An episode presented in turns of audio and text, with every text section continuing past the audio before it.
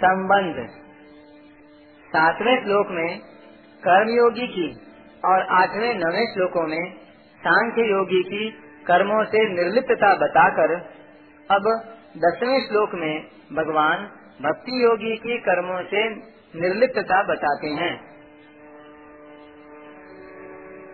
ब्रह्मण्याधाय कर्माणि त्यक्त्वा करोति यः। लिप्यते न स पापेन। पद्मपत्र निवाम्भसा जो भक्ति योगी संपूर्ण कर्मों को भगवान में अर्पण करके और आसक्ति का त्याग करके कर्म करता है वह जल से कमल के पत्ते की तरह पाप से लिप्त नहीं होता। व्याख्या। ब्रह्मण्याधाय कर्माणि।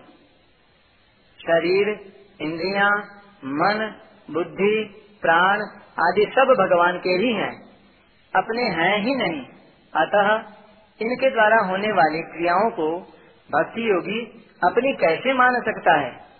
इसलिए उसका यह भाव रहता है कि मात्र क्रियाएँ भगवान के द्वारा ही हो रही हैं और भगवान के लिए ही हो रही हैं। मैं तो निमित्त मात्र हूँ। भगवान ही अपनी इंद्रियों के द्वारा आप ही संपूर्ण क्रियाएँ करते हैं। इस बात को ठीक ठीक धारण करके संपूर्ण क्रियाओं के कर्तापन को भगवान ने ही मानना यही उपर्युक्त पदों का अर्थ है। शरीर आदि वस्तुएँ अपनी हैं ही नहीं, प्रत्युत मिली हुई हैं और बिछुड़ रही हैं। ये केवल भगवान के नाते भगवत प्रीत्यर्थ दूसरों की सेवा करने के लिए मिली हैं।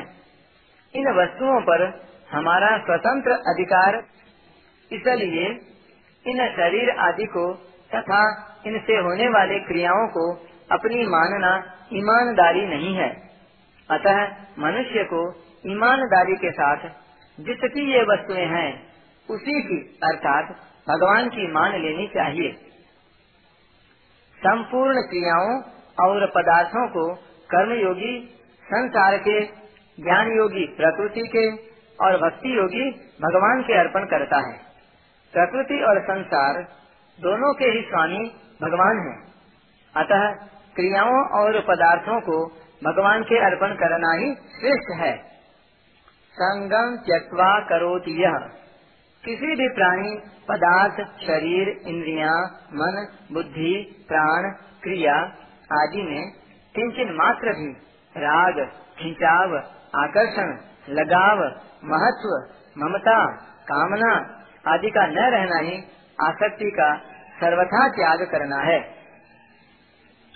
शास्त्रीय दृष्टि से अज्ञान, जन्म मरण का हेतु होते हुए भी साधन की दृष्टि से राग ही जन्म मरण का मुख्य हेतु है।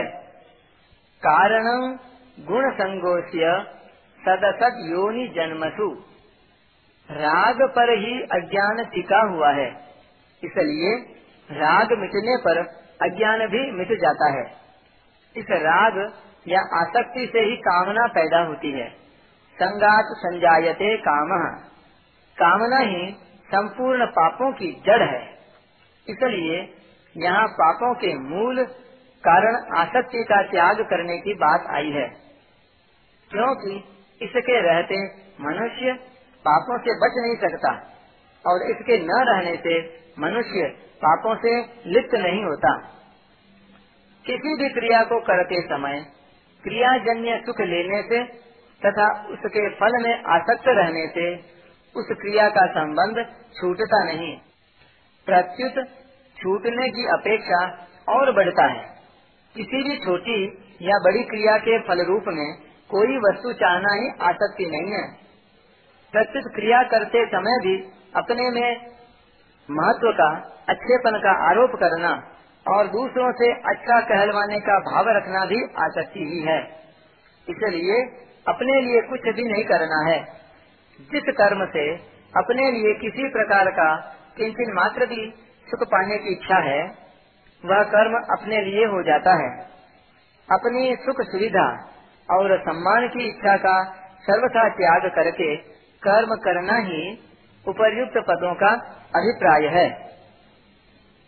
लिप्यते न स पापे न पद्म पत्र निवाम बसा। यह कितनी विशेष बात है कि भगवान के सम्मुख होकर भक्ति योगी संसार में रहकर संपूर्ण भगवदर्थ कर्म करते हुए भी कर्मों से नहीं बंधता। जैसे कमल का पत्ता जल में उत्पन्न होकर और जल में रहकर भी जल से निर्लिप्त रहता है, ऐसे ही भक्ति योगी संसार में रहकर संपूर्ण क्रियाएँ करने पर भी भगवान के सम्मुख होने के कारण संसार में सर्वदा, सर्वथा निर्लिप्त रहता है। भगवान से विमुख होकर संसार की कामना करना ही सब पापों का मुख्य हेतु है। कामना आसक्ति से उत्पन्न होती है। आसक्ति का सर्वथा अभाव होने से कामना नहीं रह सकती। इसलिए पाप होने की संभावना ही नहीं रहती। धुएँ से अग्नि की तरह सभी कर्म किसी न किसी दोष से युक्त होते हैं। परंतु जिसने आशा, कामना, आसक्ति का त्याग कर दिया है, उसे ये दोष नहीं लगते।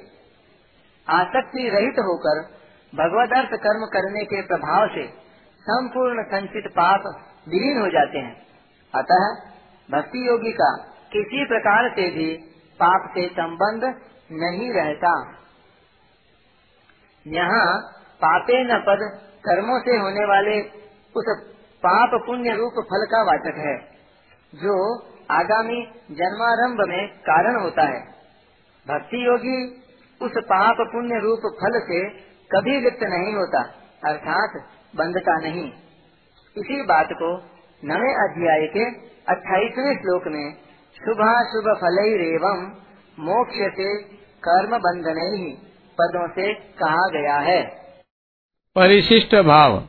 यहाँ सगुण ईश्वर को ब्रह्म कहने का तात्पर्य है कि ईश्वर सगुण, निर्गुण, साकार, निराकार सब कुछ है, क्योंकि वह समग्र है। समग्र में सब आ जाते हैं। श्रीमद् भागवत में भी ब्रह्म, निर्गुण, निराकार, परमात्मा सगुण निराकार और भगवान सगुण साकार तीनों को एक बताया है। वदंति तत्विद तत्व यज्ञानमद्वयम् ब्रह्मेति परमात्मेति भगवान इति शब्दते तात्पर्य यह हुआ कि सगुण के अंतर्गत ब्रह्म, परमात्मा और भगवान ये तीनों आ जाते हैं। पर निर्गुण के अंतर्गत केवल ब्रह्म ही आता है, क्योंकि निर्गुण में गुणों का निषेध है। अतः निर्गुण सीमित है और सगुण समग्र है। वैष्णव लोग सगुण साकार भगवान के उत्सव को ब्रह्मोत्सव नाम से कहते हैं। अर्जुन ने भी भगवान श्री कृष्ण को ब्रह्म नाम से कहा है। परम ब्रह्म, परम धाम, पवित्रम, परमम भवान। गीता में ब्रह्म के तीन नाम बताए हैं। ओम, तत् और सत। नाम नामी का संबंध होने से यह भी सगुण ही हुआ।